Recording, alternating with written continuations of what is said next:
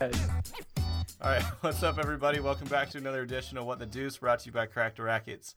I'm Christian Harris. I got Trey McCombs here with me again tonight. What's up, man? How's it going? I'm surprised you can talk after having your jaw broken. oh, for, yeah. For everyone that hasn't seen it, um, yeah, I was coaching. I, honestly, I was honestly, coaching the other weekend, and I just got you got fucking lasered in the face.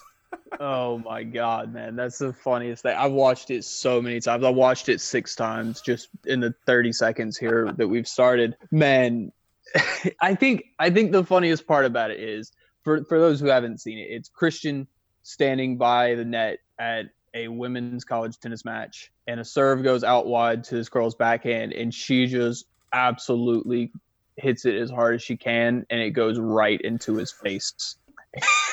it's, it's just, I think my favorite parts about it are that you don't really react much. You just get hit and you turn, and then you just kind of look back and put your head down. You're just like, man, I man, hate that. I have CTE. so that's I mean that's awesome to begin with. But then there is the fact that you see the girl and you know she was like really going after it because she was off balance and she was hitting it so hard because she you can't see her on the screen anymore. So she's like falling to the left trying to rip this down the line. She catches it so late which is something I've done very frequently. So I know how that feels. And I know what it's like to hit somebody standing by the net, except for mine was a ref, and which was really funny. I mean, but... I got lucky. To, or I didn't get lucky. that was not lucky. I was the unluckiest person ever because there were four people over there. There's like a photographer, another coach, yeah, and oh. there was a ref. And if you look at the if you look at the video again, the ref's like, "Oh shit." yeah, the the photographer doesn't even notice. He doesn't even see it.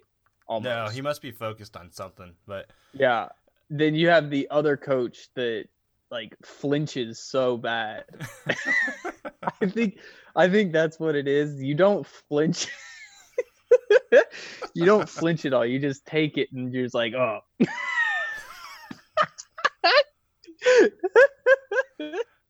like I can't I can't keep watching it, man. I've been I haven't been able to do anything all day at work. I was watching it, and the guy that sits next to me was just like, "What the f- is wrong with you?" And I'm just like, "I'm watching this video of my friend get absolutely railed in the face by a tennis ball." Oh, glad, glad, glad my pain and misery is your your enjoyment, along with so many others. I look, I put I put that up on Instagram too, and I don't think I got one like, oh, uh, that looks like it hurt. I'm sorry. Are you all right? It was like, haha, this is the funniest I've ever seen.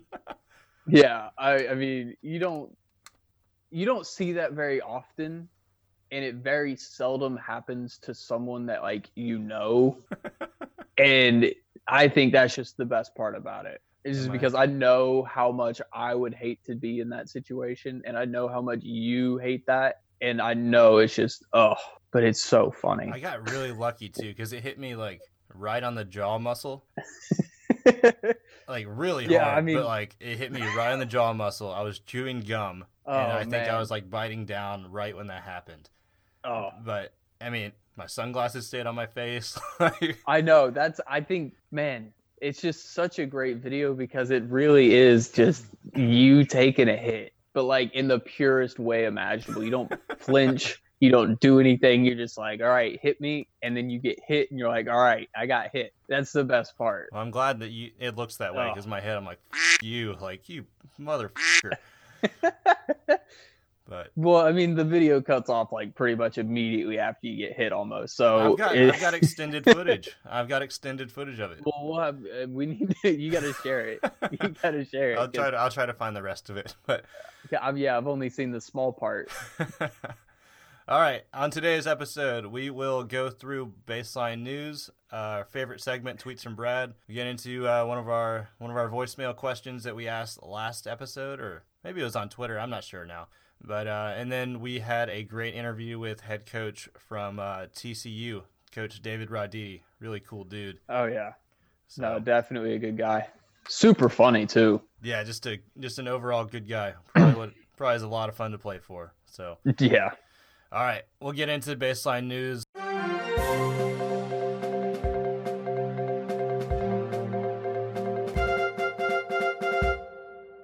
Miami just wrapped up. Uh, Roger won again. It was his 28th Masters title, which is absurd, and it was his 50th Masters title that he was a part of, or like So Masters how- final. Sorry, How many how many masters are there a year?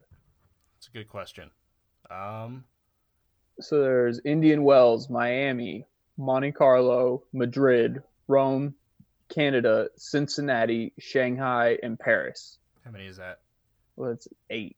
No, nine. One, two, three, four, five, six, seven, eight, nine. That's nine of them. And he's been to 50 of those finals. Yeah. So that's pr- good. Yeah, that's not. I think that's good. I think it's okay. It's crazy looking at all of these like Masters 1000s tournaments on Wikipedia though, the little matrix, because there's so many Spanish flags. Because Nadal won so many. of Nadal won a ton of them, and then who else is on that list? Like, I mean, Ferrero. Djokovic has quite a few. It's really just Fed, Djokovic, and Nadal. Oh yeah, yeah. Going back to like 2009. I see what you're saying. Yeah, a lot of a lot of Nadal, a lot of Federer, Djokovic. I guess Murray was in there a few times. Yeah, but I mean, really, all I see are plus signs and oh, okay. I, all I see are plus signs in the Spanish flags. So it used to be the ATP Masters Series from 2004 to 2008, and then it became the ATP Masters 1000. I didn't know that that changed that much. Yeah, I mean, well, it hasn't changed in like 11 years. So Right. Anyway, Roger ended up winning 6-1, 6-4 against John Isner. And the first set took 24 minutes. I don't know You how know- you break his serve that many times, but I'll t- it's Fed played really well. I know we're not supposed to actually talk about like tennis and stuff, but um, it was. I watched him play Kevin Anderson, and he just oh, he like ran through the destroyed him. Yeah. He like truly ran. Like I'm not gonna say ran a train, but he he uh he ran through him for sure. yeah, I mean, he ran it on him, but that's fine, you know. Um, but no, for real, Anderson got destroyed. And Fed, I think Fed's just decided that he's not going to play those matches the way they want to play him anymore because he's just so good. He's just like, whatever, I'm going to do this and you're going to deal with it. He doesn't have anything to prove at this point. Like Yeah. he's just I'm gonna do my thing, and if I don't if I don't perform that day, whatever, Yeah. I'll go hang. But out he's with always like, two sets of twins. right. He's always performing though. That's just the, Yeah, it's sickening. It's He's just old. yeah. Isner took a, a medical break in the second in the second set, and uh, apparently his left foot was injured. I'm completely blaming Fila in the fact that he has to wear Fila tennis shoes on that injury. I I think that Fila probably does have a lot of the blame, but you also got to put it on the Bass Pro Shops hat. Bass Pro Shops hat, the Fila shoes, and maybe I like the Fila shirts. Like you know, the Fila shirts and the Fila pants are fine, but their shoes are bad. Shoes are real the- bad. The Bass Pro Shops hat is bad too. It, it's not a good look. I mean, I hope they're paying him a lot. You know But they have that- to. At the same time, man, I also kind of feel like he's just like, yeah, I love Bass Pro Shops. Like this is, I love this place. They have jeans that fit. have you been in a Bass Pro Shops? They're amazing. Yeah, I mean they're really cool. Like I mean that's zero percent my thing. Like I don't have, I don't think there's anything there that they sell that I would have interest in. I just really want to go Or- fishing in one of those giant tanks. Yeah, the the huge Oh, aquarium's cool. I'm a big fan of that. All right. And the women's side, we had Ashleigh Barty winning the finals against Pliskova. Barty looked good, but really what I wanted to talk about from the women's side of this tournament was Angelique Kerber lost to Andreescu from Canada again for the second week. And Uh no, second time in one week. Yes, because they, they played in Indian Wells and she lost in Yeah. the final. So yeah, I guess it, it was one week. She came up to shake hands and the mic picked up Kerber calling Andreescu. What would she say? She, you were like the biggest, Biggest drama, drama queen, queen ever. ever. Like Yeah. Oh, man, she gave her the walk girl. by. Yeah, that's so funny. And then right after I the match, she that. tweeted at her and was like, "Great performance on a well-deserved win." Yeah, I mean, it was it was a well deserved win because she beat the shit out of her.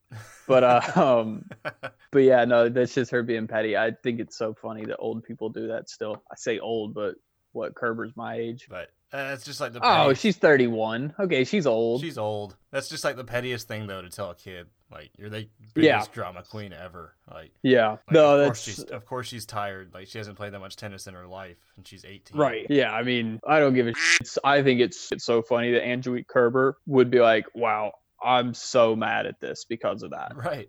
Right. Andreescu just took it like a champ too. She was just like, all right, whatever. Um, Yeah.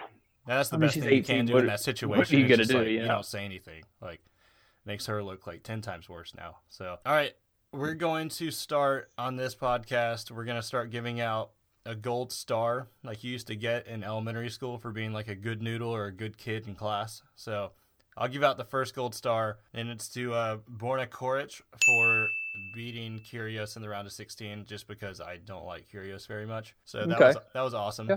Who does the second gold star go to? Second gold star goes to Peya and Souza, the doubles team, who also beat Kyrgios in the first round of doubles. Oh, nice. So he got, Nice. I like that. so we go double gold stars for uh for a doubles pair that y'all probably have never heard of, and but it was great. Wait, you cheat. You giving out three gold stars. Three gold stars. Yeah, two. Yeah, two for the doubles, and then one for. So you, wow, you so you're trying to cheat already on the first installment of the gold star giveaway? You going three instead of two? I mean, do they get Are to you gonna- gold star? Yeah, yeah. I mean, they're star. yeah. Let's split it. All right, yeah, you fine. only got two of them to give. fine. One gold you star gonna- for Coric, and then one split gold star for Peya and Souza. All right, now you have to go and I'll I'll find a picture of them, but you got to go and Photoshop a gold star sticker onto it and then post it on the Twitter. All right, I'll go find the biggest, most obnoxious gold stars I can. But Nice, perfect. We can round- only give them one. okay, no half. I'll get. I'll put half on one and half on the other. Oh well, I mean, you got to do it for Or for Coric. Courage. Yeah, Okay, that's fine. Born, corn. that's why I was like, I was like, I have no idea who that's supposed to be. Here on our outline, it got auto corrected to Born Corn. It sounds like something that Brad Gilbert would call him. Oh my goodness. But in that first round match, Kyrgios, and they lost like 10 8 in a breaker. I think Kyrgios was playing with Taylor Fritz, and Isn't that the kid that's got like all the kids? I think he's got one kid, but Okay. I don't know. I, I knew one of them was Mormon. He has like eight kids, or he's wanting to have eight kids. Is that the same guy? No, I don't. I have, I have no idea. There's a Philip Rivers out there of, of tennis. yeah, I think so. Jeez. So funny. Not many Mormon tennis players out there. Um, Kyrgios in that doubles match, he went to shake hands with the ref and pulled his hand back and asked, "What the f- is wrong with you?" And you're a disgrace, like straight to his face. And there are kids there, and it's a doubles match that Kyrgios probably doesn't care about anyway. He's just it just goes to show that he is truly the worst. Yeah, he's certainly bad. I mean, he really is. And normally I like stuff like that. I think it's funny, but it's just kind of boring now with him because It's it's like it's not like Fed saying it. Like if Fed was like, "Man, you f***ing suck," you'd be like, "Whoa, that guy must be really bad because it's Fed." But now you're just like, "Oh man, I hate that you got to deal with that, man." Nick's a piece of shit guy. yeah, like when Roddick did it, that was great. I, I miss Roddick in the game. The more that we're talking Yeah. about tennis and this podcast and everything, I wish Andy Roddick was still playing because he was, Oh, he was fun man. to watch. Absolutely. When those reruns would come on r- right before the U.S. Open, that was my one of my favorite parts about college. Really, Oh, I take that back. It was significantly far from my favorite parts, but it was a fun time. Uh, when I would move move in like a week or two early, and all those like U.S. Open reruns when Yep. Andy Roddick was just balling out or on, you get to see him win the win the U.S. Open like three times in a week. Oh yeah, yeah. Oh, it it's just so much Andy fun. Roddick highlight reel for Yeah. getting people excited for the U.S. Open. Yeah, and it did it. It did a really good job. It got me more excited for the U.S. Open than any other tennis match. I think. That's true. Watching like Roger highlights from Wimbledon, that was kind of cool, but Yeah, but that's not. It's not the same. it's not the same. I don't. I don't have the. uh I don't have the same pride that I get when I see Roddick do it because like Roddick really stood for like represented me. You know. He represented you. Yeah, he he was like. it's very similar. oh man. All right, let's I, transition over I was to trying to. I was trying to make it funny. let's let's transition over to our favorite segment tweets from Brad Gilbert. How you doing, everybody? I'm Brad Gilbert. And I still haven't figured out this game of tennis, and I've been involved in it for 50 years. It goes on. Man, goodness gracious. he had maybe the dumbest tweet I've ever seen him post. Ugh. I, have I even sent I sent it, it? to you. I'll I'll find it, but I, I know I sent it to you. I was just like, oh my god. I've been getting got by Woodshed Nation though. Yes. What is Oh, that it? Yeah, Man, here's here's he's been getting me. Well, Let, us plug. I wanted to plug them anyway, but here's a Twitter account. It's it's at Woodshed Nation, which is I think Woodshed is something Brad Gilbert frequently talks about, and it just is a mockery of every single little thing that Brad Gilbert would say. And there are times that I'm I'm convinced that it's Brad Gilbert. I don't think that it is Woodshed Nation. Sometimes I think I've sent you I've sent you several tweets. I've sent you from three year Letterman, gay Michael Jordan, and then like three from Wood or two from Woodshed Nation because I got confused and thought it was Brad Gilbert. Do you have any from Woodshed Nation? Yes. Hit, We got wow. Del Bone up break in the second set versus Djokovic. Can he take this to a third set now? Who you goy and score Berline ATM? I mean, uh, man, But it's sad because it's like the exact thing that he would say. yeah, he's got he uses all the emojis too, which is really funny Yeah, that the that's the Brad Gilbert part. tweet of this week doesn't have any emojis, but that's fine, man. It's he's just he does it so well, and I honestly I got confused at first. I was like, damn, Brad's really gotten bad, but I was still like, wow, it's still Brad Gilbert. Maybe it's not. Maybe it's his trial run. Maybe maybe that's where It's his his, burner account. rough drafts go. Yeah, his burner. he has a burner so he can spell check his even less. What if somebody's actually running his like official one and that's his like that's his account? Maybe it's the court ordered account when he blows into that breathalyzer, Yeah. And it's like, no, you, you can't tweet from your regular account. You're tweeting from Woodshed Nation tonight. Oh man. but all right, We uh, got- this week's wonderful tweet from Brad. This was a got it? legitimate tweet. Yeah, I, I got it here. So Federer was playing Shapovalov, and the tweet goes, "Wow, very scratchy start from Shapstick, 16 unforced etours in five games versus versus RF 2.0 equals rough sledding start." Unforced tours. It's tough.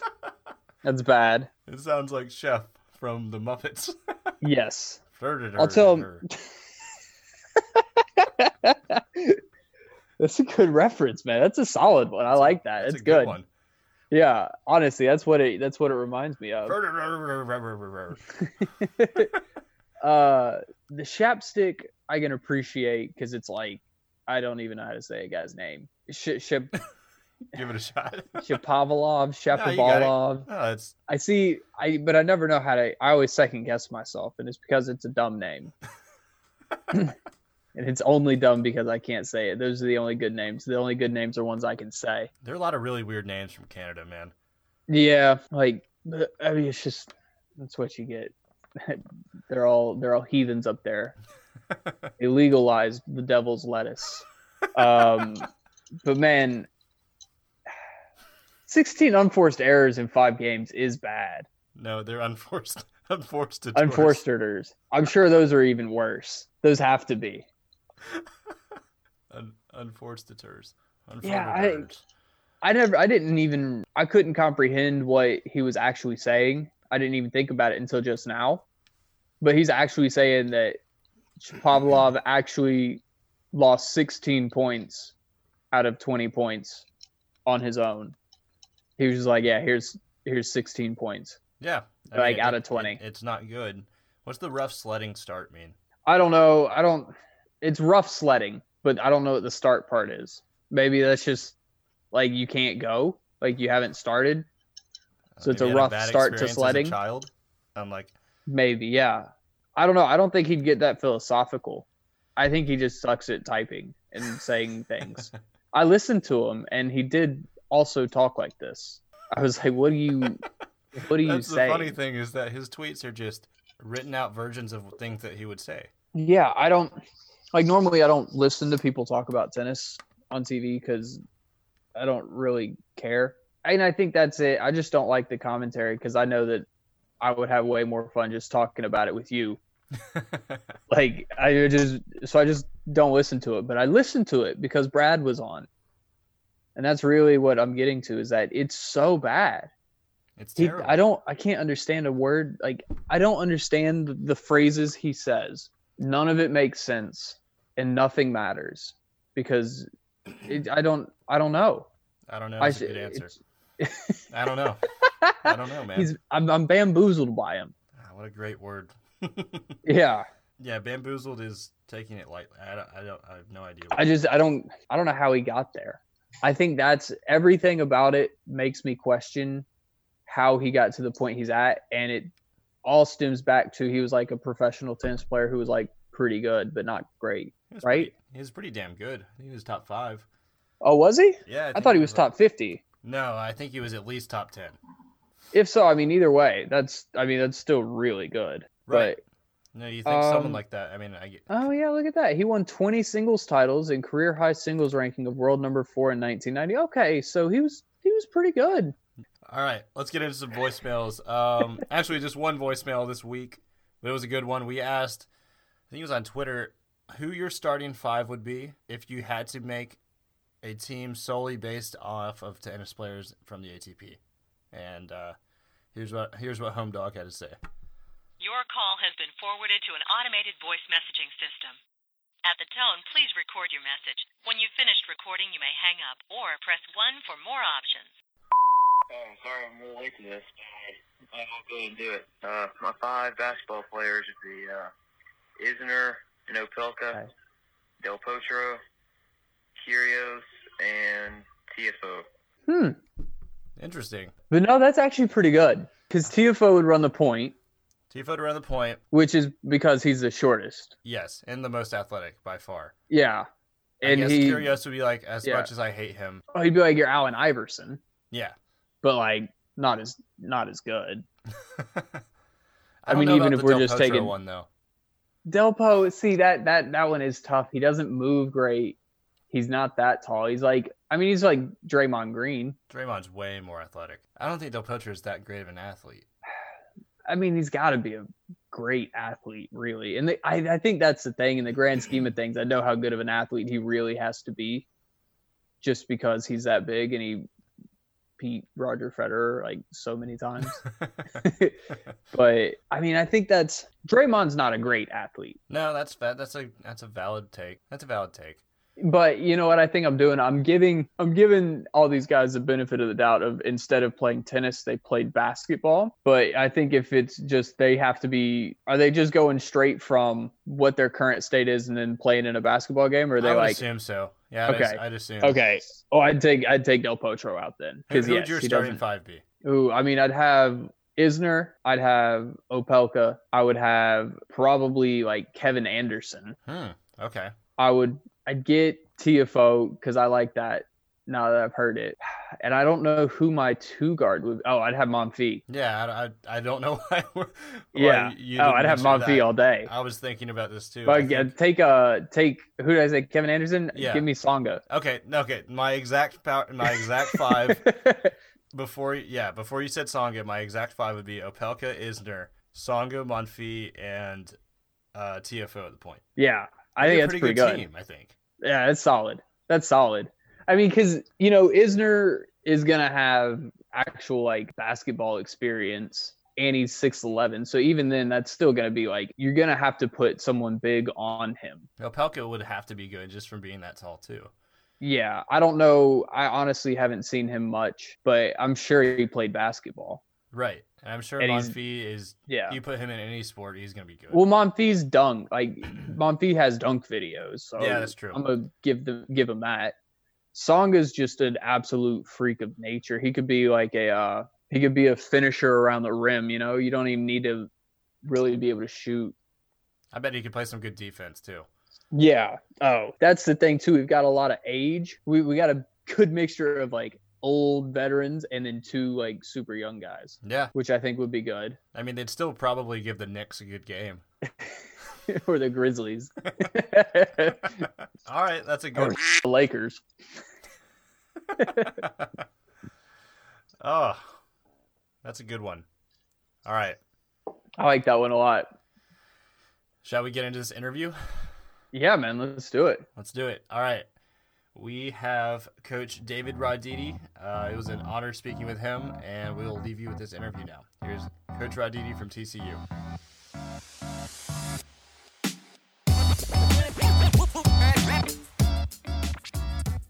All right, we've got David Roditi from TCU on the line now. Uh, how's it going, Coach? Thanks for uh, thanks for taking the time to join us tonight. Thank you, guys. Thanks for everything that you do for the college tennis. Really appreciate it. Right. Um, so we're gonna get into kind of your background here, and uh, yeah, how how did you get involved in tennis, and you know when did you start playing, and how did you get involved in the sport? Man, it's uh, I started when I was five years old. I lived in Guadalajara, Mexico. My parents belonged to a tennis club. And in Mexico, the tennis clubs are kind of a, more of a social club where they have restaurants and soccer fields and other sports other than just tennis. And so we, we would just go there and hang out all day. And my mom my mom got some lessons and she was told to go to the squash court and practice uh, you know hit 10 against the wall or whatever and i was five and i i would go with her and try to do what she was doing and she claims that i would get there before she did. So uh, that's her her story. So that's how i started. Literally that was uh, that was it. And then I remember we had a member members versus staff tournament. There was another little kid, uh, five six years old, that was the son of one of the pros, and that was my first match. So that's all I remember. That's actually crazy because that's pretty similar to how I started playing too. Like when my parents were pretty well when I was young. I guess they were younger too. I'd start out like four or five years old at the country club, just taking lessons with my mom. So that's actually really funny that we had a very similar start to our uh, yes our tennis venture. Yeah, I actually have a picture of uh, shaking hands, and uh, neither of us can reach the the net, and we're we're we're shake. Both of us are reaching up to just get over the net, and uh, I've been able to in the last five years. Now I can reach it, so uh, I, I, grew a little bit. that's funny. I love that. Oh, that's, that's great. Um, so yeah, you went through, I guess, junior tennis in Mexico. Did you play primarily in Mexico, or did you play uh, kind of some international tournaments? And how did, how did that go? In Mexico until I was 14 years old. Uh, unbelievable experience, just traveling all over the country, and it was also a very social, great atmosphere. I would get on a bus from Guadalajara. Sort of you would travel as a section, and I would get on the bus with older kids and go to different cities for nationals. So very, very involved from a young age. And and then at 14, I moved to California. My mom is an American citizen, so I always had dual citizenship. And at 14, I moved to Southern California and uh, lived with a tennis coach that eventually became my guardian uh, for the first two years. And then my family moved to California, so then I lived with my family. So kind of an unusual sort of uh, transition to the U.S. D- didn't live with my family for two years, um, and then uh, that's where I met uh, Devin Bowen, who's now our other coach at TCU. And, and the reason I mention that is because that's that's the reason, one of the reasons why I ended up at TCU. He was at TCU. So okay. Oh wow, that's awesome. Yeah, kind of piggybacking off of that. Uh, how did you end up picking TCU to you know have your college career at and everything? Yeah, so my, my senior year, I, I didn't have a lot of money, so I needed I needed a big scholarship, and Coach Bartzen was was willing to give me a big scholarship. It was it was sort of a combination of financial aid, a Pell Grant combined with athletic, and they were number two in the nation my senior year in high school. They just weren't very well known maybe as a university like they are today, like we are today. So uh, great team, Coach Bartzen, very quiet man, very humble man, but uh, a legend in in the world of tennis. Uh, so everybody that I would speak and ask about Coach Bartzen, he would um, everybody said really good things about it. So the combination of Coach Bartzen, his reputation, the fact that the team was number two in the nation that year, Devin Bowen was a, a good friend of mine. He was a he was a sophomore there my senior year. All of those things and the,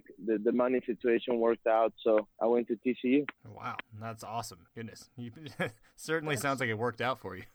yeah, that's actually really cool. Uh, I that's, loved it. That's another thing that is another kind of parallel to to like I went to UAB, um, and oh great. So it seemed we like in the them. yeah, that's what that's what I was gonna bring up. It seems like in the early to mid '90s like a lot of these mid-major schools were Yeah. real powerhouses of tennis, and it hasn't. Yeah, you know, they- it's kind of changed a bit. Yeah, yeah. Uh, Paul Rossner. They had a few South Africans. Von Von Snyman at UAB. They were some of the best. Uh, Eric Bruner. They had. They had. Yeah. Oh no, Eric. Yeah, I think that's UAB. Uh, they had a great, great team. I mean, they were they were top ten, uh, top eight, top five, just about every year that those guys were there. That makes sense So- why uh makes sense why my coach hated us so much because we were all so bad.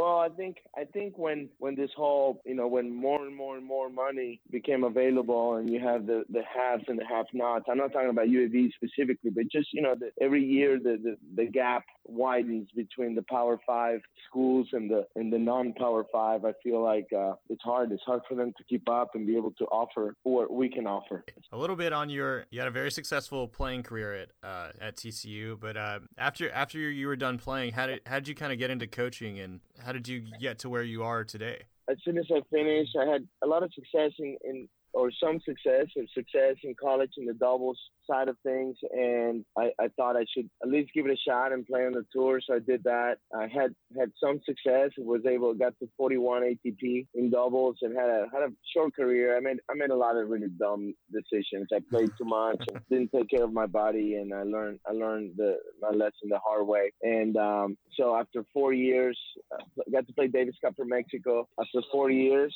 I um, I, I was offered. I, I, was having a lot of injuries, and I was literally playing Davis Cup against Venezuela in the summer of 2000. And Coach Center, who had been the coach at TCU for a couple of years, got the job at UT. And he called me and he said, "I hear you've been hurt. I know you've been hurt. I know you've been frustrated. Are you ready to quit as a player? Are you ready to to make it about somebody else and and I thought uh, being able to start my college coaching career as an assistant right away at, at a school like University of Texas was a great opportunity something that I felt at the time I was ready and something that I would possibly regret if I didn't take I didn't take that opportunity. So I, I did it. I, I was only 28 and um, I was coach center's assistant coach for a couple years and then I went the junior route and the USTA route the academy route and then the USTA route and then finally, after two or three tries, I got the TCU head job, and um, I was very happy as a USTA national coach. I loved it. I loved who I worked for. I loved I loved who I worked with. I loved what we had going at Carson at the time. It was really exciting, and uh,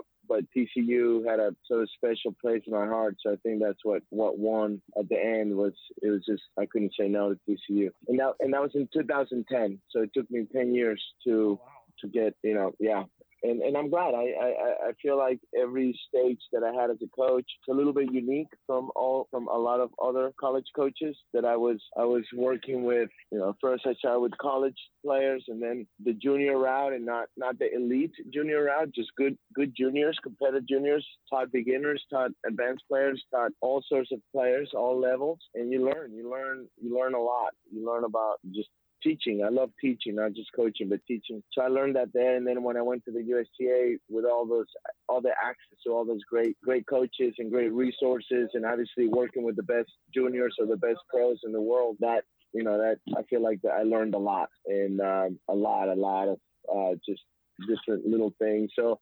So I like it. I like that I can tell the recruit that, you know, whether he's eight years old trying to learn how to play tennis or he's top 20 or 30 or whatever in the world ATP, I can help him. So kind of nice. So that actually leads into one of the things I wanted to know was what are some of the things you see that junior players make, or what what sort of mistakes do you see a lot of junior players make that would be an easy fix, or maybe not an easy fix, but just a bad decision?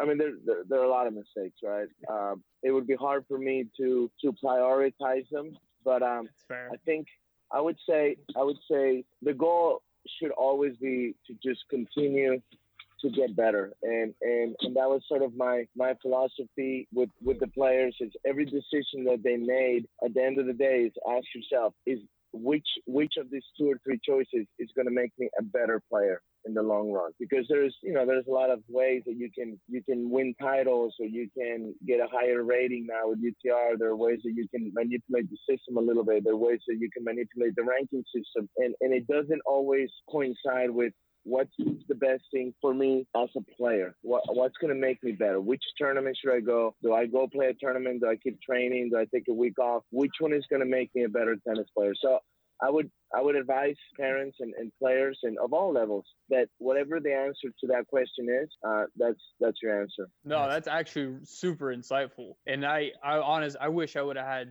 someone just sit me down and say that simple thing to me as a junior right. because I feel like I made a lot of mistakes just not looking at what could make me a better tennis player. It was oh well what's going to improve my ranking? What's going to help me right. get noticed more as opposed to actually being you know like a good tennis player? So right, right. and it's you know it's um it's hard because your your parents are hanging out with other parents and not not all the parents know exactly what they're doing. It's it's it's hard so that you get influence from different different sides and it's hard. It's it's intimidating for the parents and what might work for one player it may not work for for other players. I mean you see it all the time with with families that have two or three tennis players, children, kids that play tennis, it's usually the third one that's the good one. You know, it takes it takes a couple, takes a couple, making a couple mistakes, and, and then you get the, the last the last kid is the one that uh you know the one that didn't get as much attention on the side. That's the one that turned out to be the better player. So I I, I believe in that. There's always exceptions, but you know that happens a lot.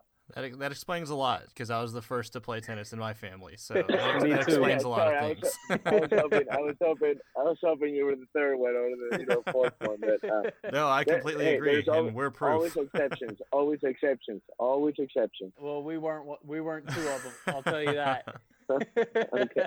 All right. Um, we'll get into kind of the lighter side of things. Okay, I have to know. I I've followed you on Twitter and you know seeing your results and everything and some photos from matches. The hat that you wear, I've got to know the story behind the hat. It's not quite a cowboy hat because it's not. I don't think big enough, but maybe it is. Where'd the hat come from, and when did you decide to rock that look? Well, so so uh, I had a feeling you might ask about that. So it is a cowboy hat, but okay. it's but it's been sort of custom custom made or whatever. They they cut the rim a little bit. It's a it's a smaller rim. Um, supposed to be a slightly more fashionable or whatever. Uh, you, that's you'll be the judge of that.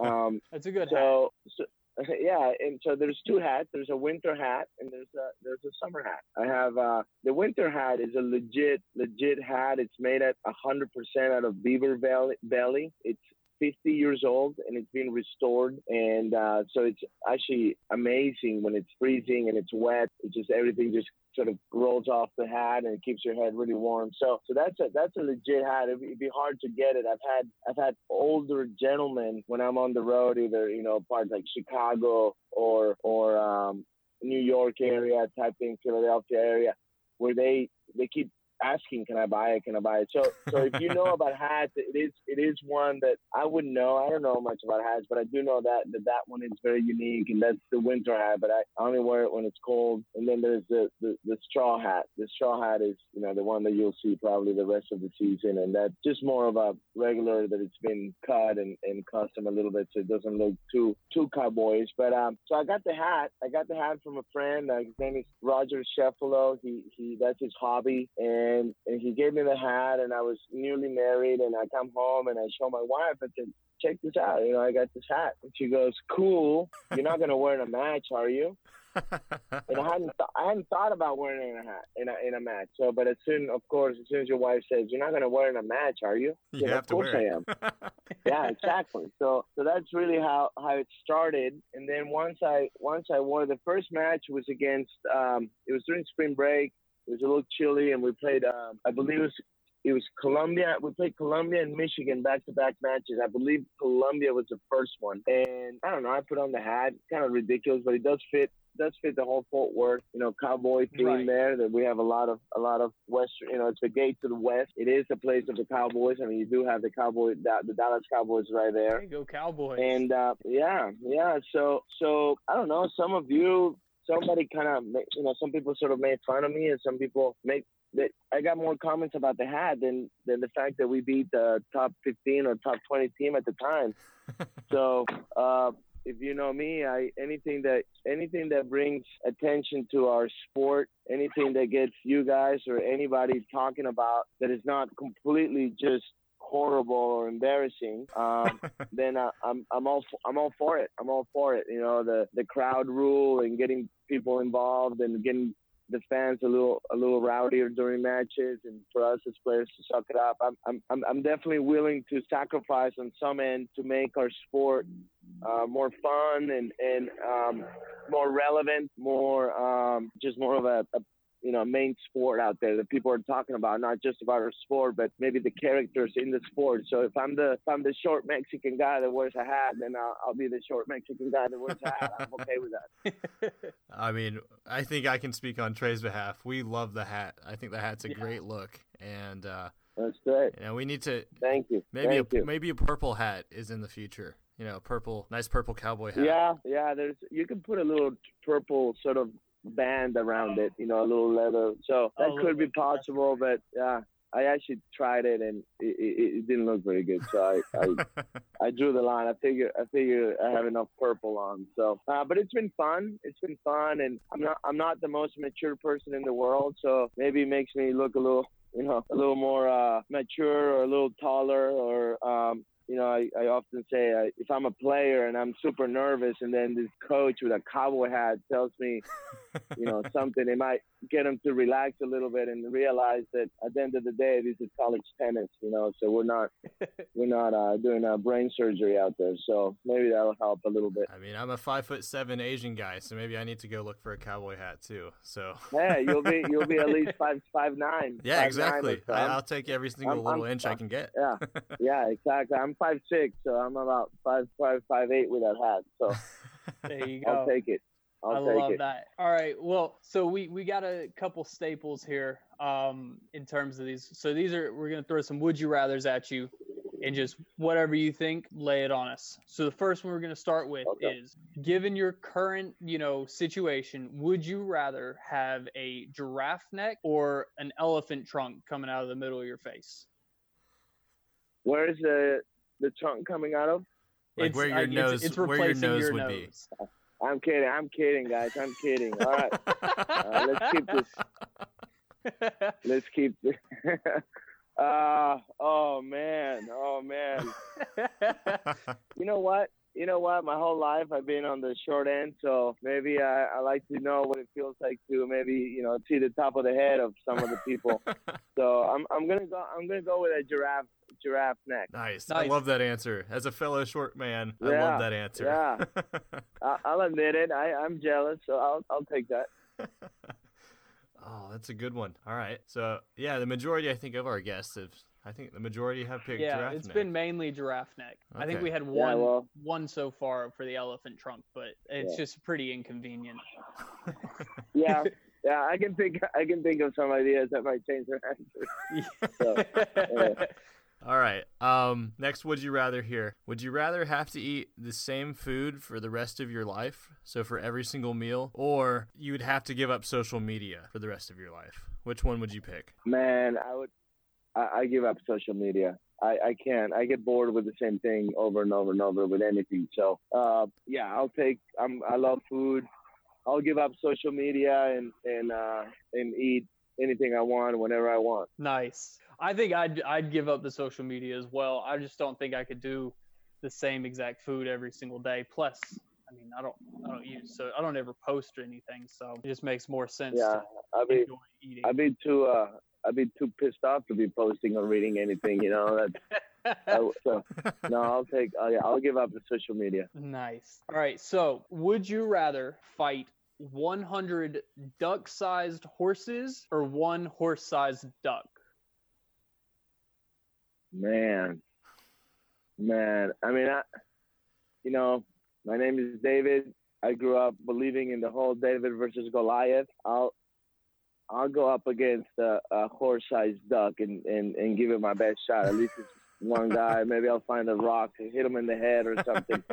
Uh, I think that's just too many too many guys and you know that at least you know 10 of those little horses are going to be have a, a little uh, a little attitude and um little napoleon syndrome or whatever you guys call it and so that would be too tough. That'd be too tough. I, I wouldn't want to deal with that. That's fair. I mean, one a, a duck the size of a horse would be truly terrifying, but it's only one terrifying thing. I don't know which would be scarier, having a hundred tiny horses, but I'll tell you what, I would. There's not an amount of money that you could set a price on that I wouldn't go watch David Roditi fight a horse-sized duck. we'll, we'll get it on the E ESPN Plus in the UFC fights. Pay per view, we would sell out venues. Hey, I didn't. I didn't say I would win. I just, you know, I just said that I would rather. Uh, uh, you know, I think. Uh, I guess if the duck's gonna get me, I'm gonna suffer a little bit less than just too many, too many of those little horses just kicking my butt. Oh, that's awesome. That's great. All right. Um, switching over to music now. If you had to listen to one Uh-oh. artist or one band for the rest of your life, who would it be? Oh man, I, uh, I, ah, music is just not my forte. Um, oh boy, God, that's a tough one.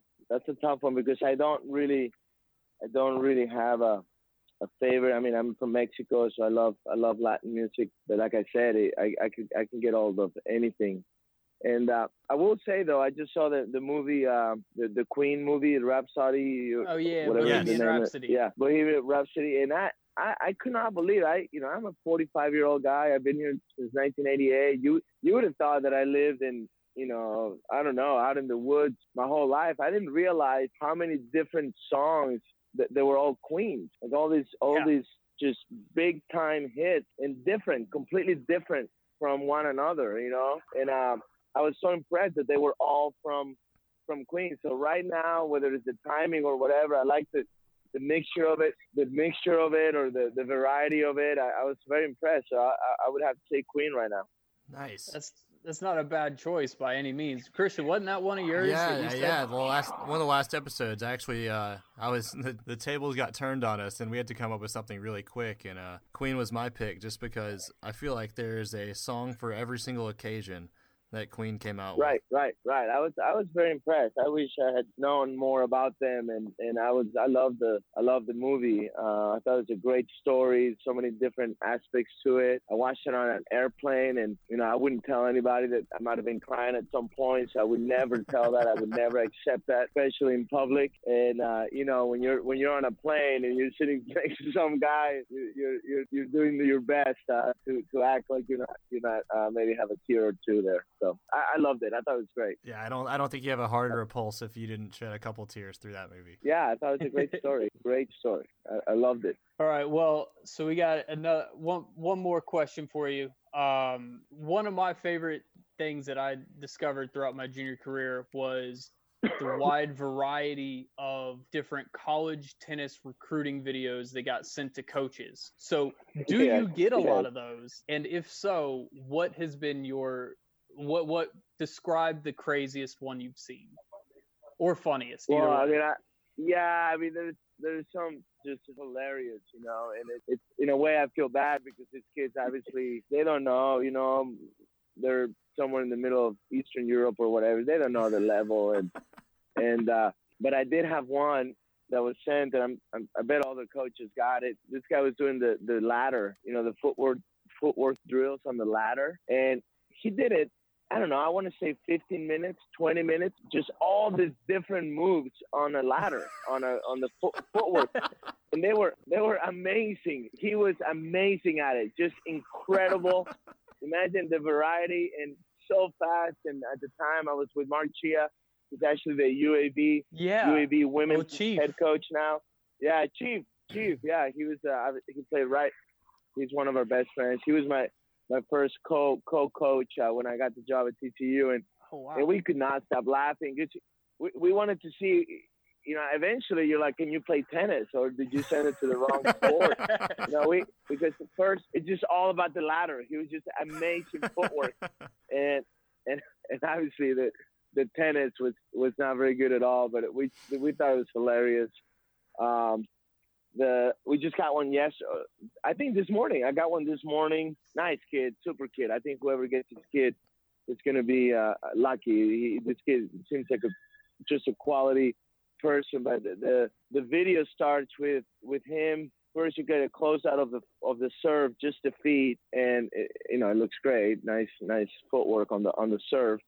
And then the next one is uh, somebody feeds him, you know, a very slow ball that he has to wait for and hits a tweener.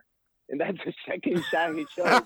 so that's how the that's that's how the video starts. Is this guy hitting a ha- having to really really slow down and wait forever so he can hit a tweener? Obviously not during a match, and obviously just somebody you can see how a ball was just fed. Um, and, and my my co-partner here, Devin Bowen's like, great, you know, no no no college coach uh, can turn down a kid who's willing to to wait for five seconds so he can hit a tweener from about the service line, you know. Uh, so it was fun. The kid's actually great. The video was good. The, he can play. The kid's good. Uh, but I just thought it was a great way to to start your recruiting video.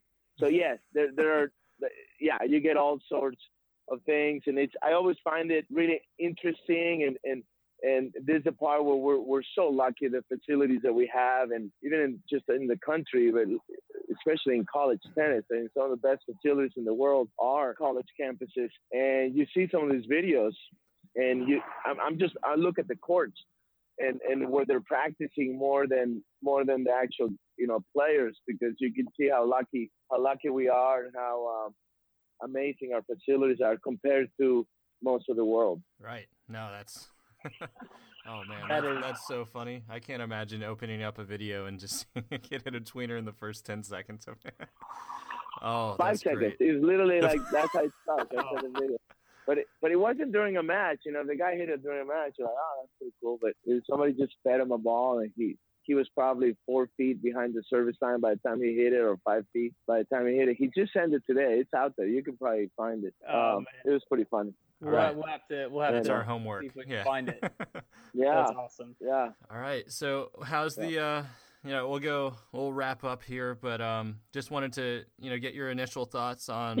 I guess we're about halfway done with the the spring season, and um, conference play is wow. getting kicked off, and uh, just wanted to know your initial thoughts of everything. Um, y'all had a very, very successful ITA indoors. Yeah, congratulations on that. First off, but uh, what, what's what's uh, what's Thank it looking you. like for the the Horned Frogs the rest of this year? Yeah, I, I'm I'm glad where we started. We have a very unknown. I think you guys have referred to it as a lot of unknowns. So uh, you're absolutely right. We we we we had or we have we still have a lot of unknowns as to exactly how good we we are we could be. A lot of new faces, a lot of inexperienced players. We only have two guys in our whole lineup that have played a full season. So that's you know that's not a lot. So I'm very happy. I'm pleased. I'm pleased in the position that we have put ourselves at this point. Um, but at the same time, if we don't if we don't compete and, and get some play some high level tennis, it, it, it could it could go south quickly. We have a very competitive schedule. We're we're at Tennessee here uh, on Wednesday. That's going to be super tough match. Very good coach. Uh, he's got to be one of the best coaches out there in the country. Uh, love Chris Woodruff and, and James, the assistant. So that's going to be tough, very tough match. And then that's on the run. Then we come home to to what I would say some really good opportunities because we get to play at home. Hope, hopefully, outdoors where we have a doubleheader with Pepperdine and Loyola Marymount, and then we host uh, Arizona State, we host Columbia, we host Texas, we host A&M, we host SMU, we host Texas Tech. So I feel like those are all really good opportunities for us. Uh, with you know some of those teams are all top ten ranked, and then we go on the road to the Oklahomas and Baylor. So that's going to be a you know that's going to be an interesting match, I'm sure. No, for sure. And yeah. no, it sounds like you know I think you you guys surprised a lot of people at ITA indoors, and uh, yeah, I think leading up to that, y'all had a very very close match before. Um, I think with Florida, if I'm not mistaken. Yeah, yeah. And uh, might, that was the first little bit of point. promise. Yeah, that was the first little bit of promise. I was like, you know, this this TCU team can really play, and I think they're going to give a lot of people some uh, some trouble here at, in the in the indoor. So yeah, um, thank you, thank you. Thank but, you. Uh, We've had some guys step up, and we love our team. I think they're a bunch of really good guys. We love that. It's um, wouldn't trade them for anything, and, and we're just having a good time and and doing everything we can to get better. Uh, Devin Bowen, I, I say it every time. He's he's a machine, an absolute machine with these guys. He, today, I mean, you guys have no idea what this team went through here in, in Tennessee with all the detail and stuff that it took for today's practice and it's all Devin. So uh, we're hoping to, that we get better. If we don't, then we're gonna go straight down, and and we got to get a little bit better so that we can compete with those big boys over there with the Big 12 and the teams that we have coming coming in at home. Nice. it's a it's a grueling time of year for sure, but uh, yeah, you get to see a lot of the you know a lot of teams rise, or you know the best teams will rise to the occasion right now. So, uh, um, but you know we wish you the best of luck to you and your your entire staff and team. And uh, Thank you guys. I Thank think you. I, Yeah, I said it a while ago that you're a national treasure that must be protected at all costs, and I mean I mean that you're uh, you're great for this sport and you're great for college tennis. So uh, Uh, thank you so much for I everything that you appreciate do. that. Thank you. That's very nice of you to say. I love what you guys are doing. Love it. Absolutely love it. I love the the the the combination of the information with the humor and and and the crea- creativity that you guys have shown. And it sounds like you guys having a, a blast. And I feel if you're having fun doing what you're doing, then you're gonna have a very good product out there. And I, I love it. I'm a big fan. So so congrats to you guys, and I appreciate you including me in your in your show. No, Yeah. thank you so much, Coach. We we really do appreciate it. It's nice having you know someone established in the in the college tennis sphere to hop on the podcast for us. So thank you. Yeah, no, I'm a big fan. Big fan. Yep. Keep doing it. But uh, yeah, it. Yes, appreciate sir. it. And, uh, fun stuff. yeah, like I said, best of luck with everything this coming year, and uh, we hope to have you back on, maybe a, a reoccurring guest, maybe once uh, things get a little less busy. Anytime, anytime. Definitely not known for uh, a man of a few words. So you, anytime, you just let me know. That We'll sounds have, great. Uh, more fun. Okay. sounds All right, guys. great. Thank you so much. You guys have a good night. Really appreciate Thank- your time. Appreciate Yes, it. sir. Same for to you. me. Have a good one. Coach. Take care. You too. Take care. Bye bye.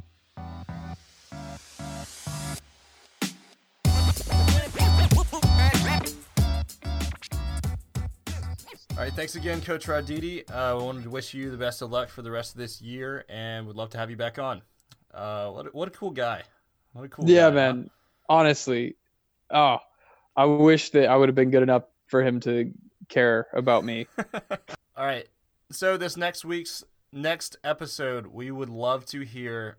We tweeted it out, and we want to know if there are any celebrity tennis player lookalikes that you would love to give us. I think we talked about it a couple episodes ago, maybe an episode ago.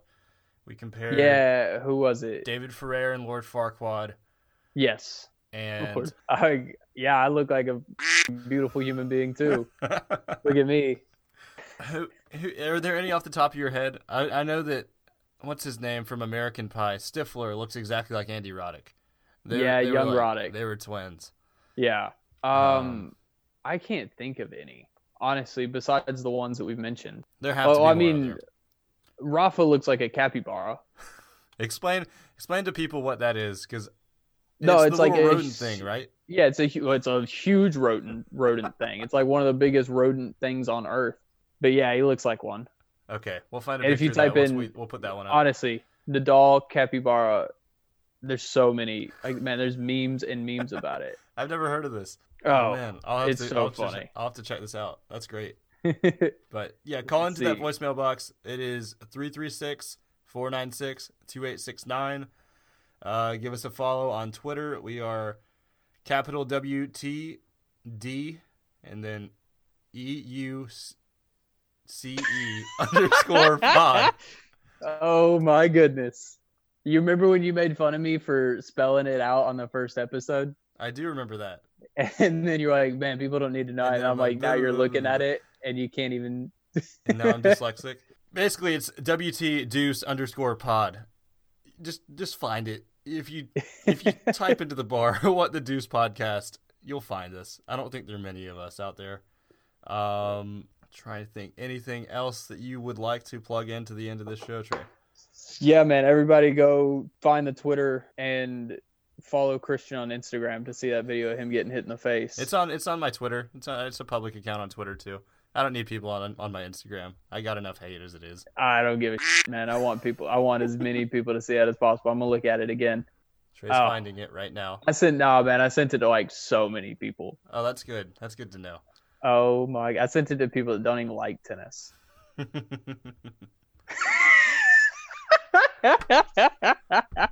oh, I wish there was sound. My face still hurts.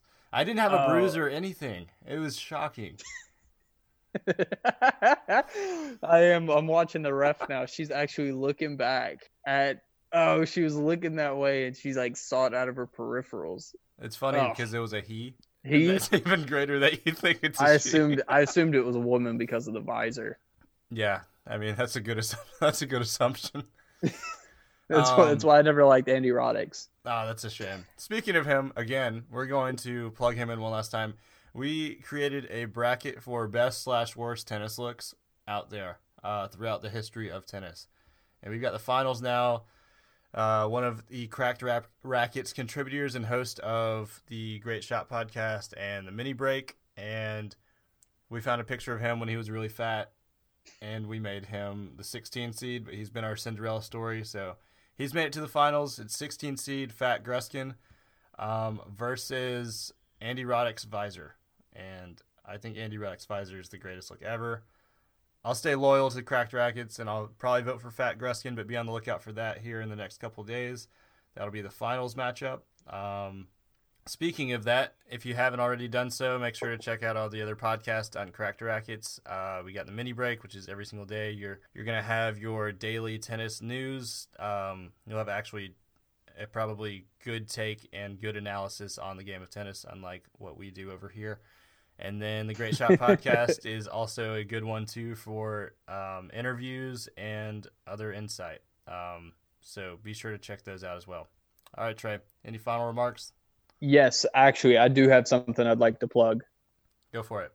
All right, I'd like to talk about how brilliant Steve Spurrier is because he managed to get Oh, the AAF. him. I hate He him. managed he managed to get the AAF to crumble the week before the Masters. Okay, that's cool, but like that guy. what a baller move by Steve, the old ball coach. The old Coming ball oh man, I do think that's so funny. I really can't believe that they took two hundred fifty million dollars and then spent all of it in like four weeks and couldn't pay anybody. How do you mess up that badly? Like, how do you not have anybody with any financial like business experience? And they signed Johnny Manziel. And Well, that's like, the thing. Honestly, I thought it was like Kurt Warner and like Hines Ward were behind it, and I they kept saying like, yeah, we've got like we're creating the league, and I thought that meant that they had people that knew what they were doing that were helping them, and they didn't. They didn't mean that. They just meant like, oh, hey, we're making dudes. this league. I was like, oh dudes, goodness. create a football league. I really liked it. I thought it was a great concept. you just liked it because Birmingham had a team. Birmingham had a team and they were going to the playoffs and they had the funniest stat line for any running back in Trent Richardson, who had like 355 yards on 125 carries for 2.9 yard average, but he had 11 touchdowns in eight games. But now it's been canceled. Yeah, but I mean, man, he's a record setter. Nobody's ever going to break that record. Yeah, because no one's ever gonna play in the AAF again. Well, yeah, but man, that's history. That'll probably get remembered longer than I will. Shut the f- up. All right, everybody. Thanks for listening. Come back next time. Uh, we will see you again.